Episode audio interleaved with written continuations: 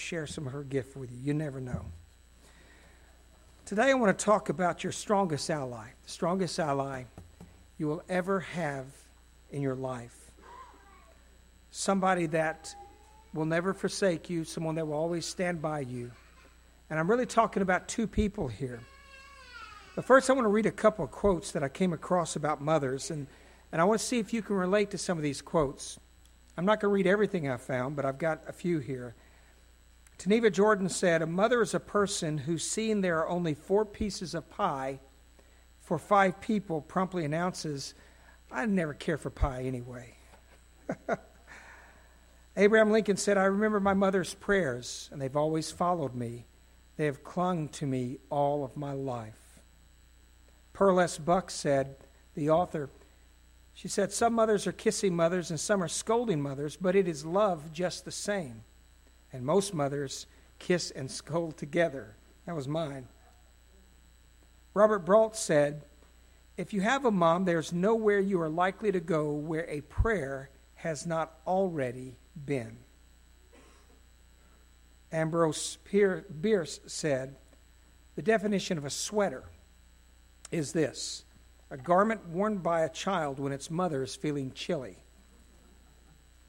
Old Spanish proverb says, "An ounce of mother is worth a pound of clergy." That's a good one. William Goldsmith Brown said, "The sweetest sounds to mortals given are heard in mother, home, and heaven." Isn't it true? Unknown author said, "The formative period for building character for eternity is in the nursery." Sort of reminds me of these Boston bombers. When you saw their mother, you understood where they were coming from. There's a lot of power in these young children's ages, Mom, and in their times. The mother is queen of that realm and sways a scepter more potent than that of kings or priests. A mother is the, another quote, "A mother is the truest friend we have when trials heavy and sudden fall upon us, when adversity takes the place of prosperity, when friends who rejoice with us in our sunshine desert us, and when trouble thickens around us, still will she cling to us and endeavor by her kind precepts and counsels to dissipate the clouds of darkness and cause peace to return to our hearts." Some of the most hardened criminals on trial have the jury against them, the attorneys are against them, the judges against them, the public is against them, and there's a mom there that is blind to the sin of her children. Lisa Alther said, "Any mother could perform the jobs of several air traffic controllers with ease." Jill Woodhull said, "Don't ever tell the mother of a newborn child that her baby's smile is just gas." Another unknown author said, "A mother's hug lasts long after she lets go." Can you identify with some of these? And here's one I like the most. "You can fool some of the people some of the time, but you can't fool Mom." Period. Our mother's love comes instinctively from God. It is a gift that God has given mothers. It goes beyond the fact you say, "Well, that's my child." God has instinctively put in each and every one of us a desire as mothers to protect those ones that belong to us. And it mirrors. Mom attempts to, but fails to mirror God's forgiving love for humanity. Mom, you think you love your kids, but you're an amateur compared to our loving God. God loves us with a more intense love than we can ever manufacture on our own. The animal kingdom can only interpret God's love as protection. They cannot come close to what it really is. They can't demonstrate a real mother's love. I was thinking of a bear, mother bear and her cubs. When you think of this kind of a picture, you see the mom bear walking around and the cubs following around, and it looks like a really cute and little neatsy kind of thing until you go and get in between that mother bear and her cubs, and you have really changed the environment that you're in. because God has placed in this mother bear a desire and an overwhelming sense of responsibility to protect those cubs. And the biggest male bear can come that you could ever find, and he's got a fight on his hands if he's going to mess with those cubs. And what God has put in nature, he's put in you also to protect your children, to love your children. And it is just a likeness. It is just a tip of an iceberg of what God feels about you and his protection. This is how God feels for his own flesh and blood, which is you and I. And only a mother's lack of physical strength betrays her. It reminds me of a mom gazelle and how that the lionesses begin to attack the herd, and they're going after the young in the herd. And you see the mother gazelle looking at her fawn being attacked by the lions, and then she lowers her head and attacks these lions, attacks a pride of lionesses that are beginning to rip and tear her fawn apart. And yet she continues to try to butt and to pierce these lions with her horns, completely unmatched, putting her life at stake. And then she eventually stands back helplessly and watches as these lionesses use her fawn as a meal, knowing full well, or not even considering full well, that the lionesses could turn on her and finish out the attack. So is a mother's love. So has God put within us that only our physical strength betrays us to match God's protection for those that we love. God defends Israel in the same manner. He ferociously defends the state of Israel against all harm and all attacks. God has infused into mothers his passion, his love, and his protection for his own flesh and blood. In Romans chapter 8, verses 14 through 16, the Word of God tells us, "For those who are led by the Spirit of God are the children of God." Not figuratively, we are the literal children of God. The Spirit you received does not make you slaves so that you live in fear again. Rather, the Spirit you received brought about your adoption to sonship, to Jesus Christ. And by him we cry, "Abba, Father," or we say, "Daddy." Hey, Dad. The Spirit himself testifies with our spirit that we are God's children. So you take this wonderful, awesome God, who's the author of all good parenthood, and then you intensify it by infinity. And you can begin to see a tip of God's love and care and concern for you that no mother in the animal kingdom or humankind could come close to matching. Abba is an endearing term, this Abba Father. It doesn't mean just master or savior or redeemer. It's daddy. It is something intimate that we have with our God, our Father. There's a lot of religions out there that they serve a, quote, God. And none of these religions have an Abba Father. Not Hinduism, not Islam, not any other Indian religion, any American Indian, Native American religion. No other religion in the world can cry, "Abba Father," but Christianity. Because God has done what you would have done if you were God. He's adopted humankind as his own. And not only has he adopted us and made us children, but he protects us, gathers us in his arms. I made this statement. I believe this was a revelation from the Holy Spirit several weeks ago, probably a month ago, that if it weren't for the protection of God, if God, you say, "Well, God, why do you? If God were to remove his hand off of your life, no matter how you're living, no matter where you are in your relationship with him, if he were to completely pull back from you, it is my opinion, I believe the Holy Spirit revealed this to me, that you would die within minutes or seconds. I do. Because we live in a hostile climate, a hostile world that is against us.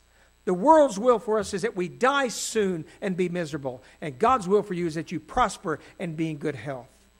The fact that you're able to walk around and do anything good is solely the grace of God. Everything you enjoy comes from God. Every kind of good thing that you experience comes from the Father's good nature and his kindness. Abba is an endearing term. It's intimate. It's like a baby's first utterance to mother. Mama. And that may not sound impressive to you, but to a mother's ears, oh, boy, just break out the band. And when you cry out to God and you say, you're my Father, I'm your child, I love you so much, God just revels in that. If you did nothing today but come in and say, Lord, I appreciate you. God, I'm proud to be your child. If you spoke to the Lord today, you would bless him today. I'm not talking about repeating prayers or saying things from memory. I'm talking about something from your heart, something from your spirit, that you reach out to God and say, God, I love you. You're so awesome. You're so cool. I think you're incredible. And I want to thank you for doing the things that I'm not aware that you're doing. I want to thank you for every smile that comes across my face. You are the author of it. The next thing good that happens to me will have been allowed by you, and I so much appreciate you. If you begin to do things like that, you touch the heart of God. You make him happy. He's thrilled about you. The Bible says he dances over you. Even we Gentiles that have been, quote, adopted, we have the same intimacy as the Israelites, or the apple of his eye. You know, the apple of his eye, that's called the pupil. That's what it's referred to. They're as close to God as the pupil in his very eye. And as adopted children, we have the same exact access as the Israelites do, as the Jews do. What an incredible, loving Father he is, that he allowed you to come in. We who were damned, we who did not have hope or choice, we were in major trouble before Jesus himself came and died for our sins. What an incredible, loving Father he is. Romans chapter 8, again, verses 26 through 28. I'm going to read several scriptures back to back here. In the same way, the Spirit helps us in our weaknesses. We do not know what we ought to pray for but the Spirit himself intercedes and prays through us and for us through wordless groans. And he who searches our hearts, the Spirit, he knows the mind of the Spirit, because the Spirit intercedes for God's people in accordance with the will of God. Let me just stop there. I'll get to this. Keep it up, Jesse. Here's the thing, friends. When you don't know how to pray, when your heart is so overwhelmed, the Bible says, lead me to the rock that is higher than I, when I'm overwhelmed. When next time you're overwhelmed, just sometimes you can say, oh God, you know what I need. Please help me. You don't have to be eloquent. You don't have to know exactly how to master the King's English or whatever. But sometimes you just call his name out. He knows exactly what you mean. Just like a little child sitting in the baby's chair. And he's up in the chair and he starts kicking his legs. Mom knows the baby's looking for that first spoonful. God knows your body language. He knows every word, every utterance, every groan that you have. He can interpret it. And then he will rush to your aid and begin to intercede for you for exactly what you need. I was watching Matthew and the guys out of state, seems like 2 weeks ago. I don't know how long ago that was. But they were out there playing, and sometimes when you're watching these guys tee off, you look and you see a bunch of trees. You have no idea where the ball's going. And I've learned through the years to interpret whether it's a good shot or not. The Narrows, you'll get good at this watching Dylan play, the newest New Tabor prodigy coming up through the golf ranks. So I watch these boys hit. They tee the ball up and they swing. And I'm watching Matt. I know exactly where the shot's going. I know whether it's a good shot or a bad shot by watching the little intricacies of his body language. If he swings, immediately reaches down, picks up the tee, walks and takes a glance and goes and puts his club back, I know. I'm standing over there completely blind without a shot saying, yes, that's going to be good and long. I like it. I can tell exactly by watching his body language. And your Father knows your body language. He knows every whimper. He knows everything about you. And when you begin to pray, he already knows exactly what you need. The Bible even tells us, before we ask, God knows what we have need of. Isn't he a great God? Isn't he a great Abba Father? He is mother and father to us, all those together. And we know that in all things, God, the ultimate parent, works for the good of those who love him. How many of you love the Lord this morning? Raise your hand. Come on now. Who have been called according to his purpose. If you've been redeemed and saved, it's not just to go to heaven. God's got a plan for your life. How many of you have been called according to God's purpose? Raise your hand. All right, now, okay, all right. All right. I'm not saying that you're going into the clergy. How many know that when you're saved and redeemed, that God has a plan for your life? Raise your hand. All right, I'm telling you, he does, okay? So, what then shall we say in response to these things? What is our response? If God is for us, who can be against us? When those cubs are wandering around on that beach and that big daddy bear comes up to try to kill them, they say, if mama's for us, this guy has got a fight on his hands. Who shall separate us from the love of Christ? Shall trouble or hardship or persecution or famine or nakedness or danger or sword? For I am convinced that neither death nor life, neither angels nor demons, neither the present nor the future, nor any powers, neither height nor depth. Name your obstacle, friend. Nor anything else in all creation will be able to separate us from the love of God that is in Christ Jesus, our Lord. Your God, your Father, will never stand by, helpless and limited by physical strength, and watch the lionesses consume you. Never. David said, I've never seen the righteous forsaken, nor his seed begging for bread. God, your ultimate parent, will go beyond what mother or father could ever do. Never leave you. Never forsake you. God will take care of you. He will always be there for you.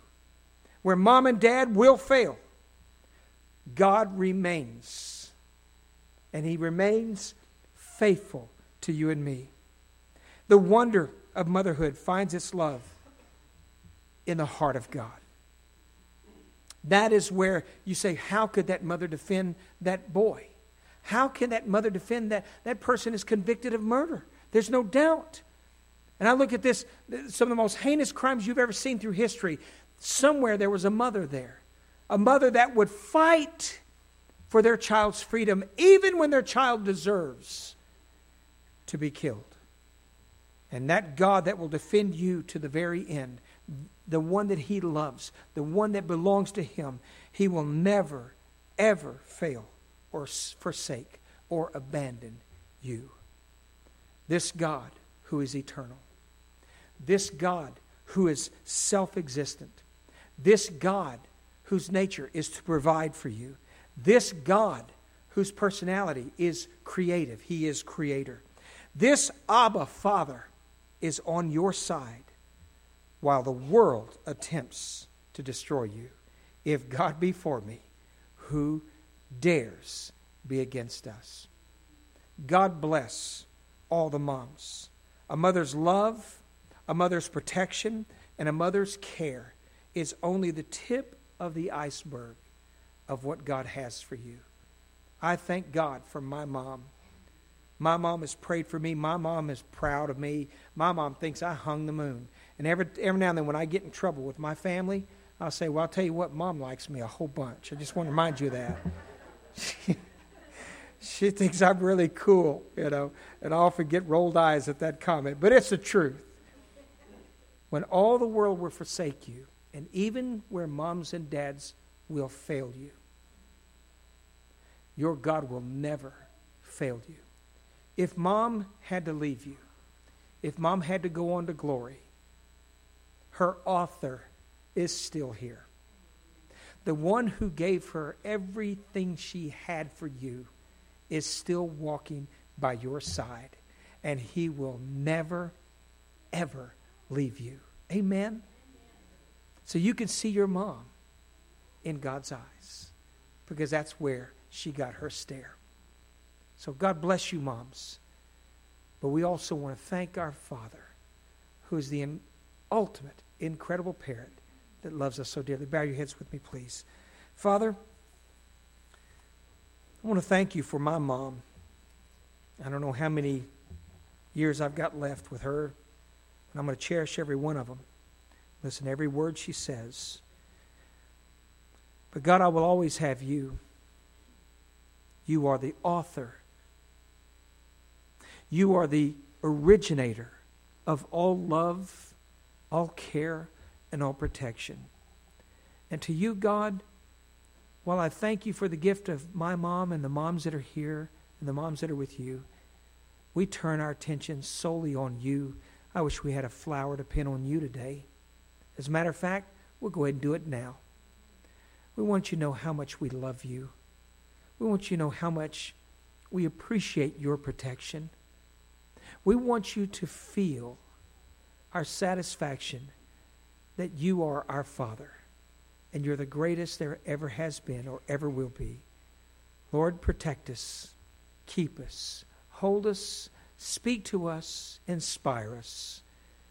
And all the while, we're going to thank you and we're going to pin flowers on you. In Jesus' name, all of God's children said, Amen. Brother Paul's coming. Stand to your feet with me, please.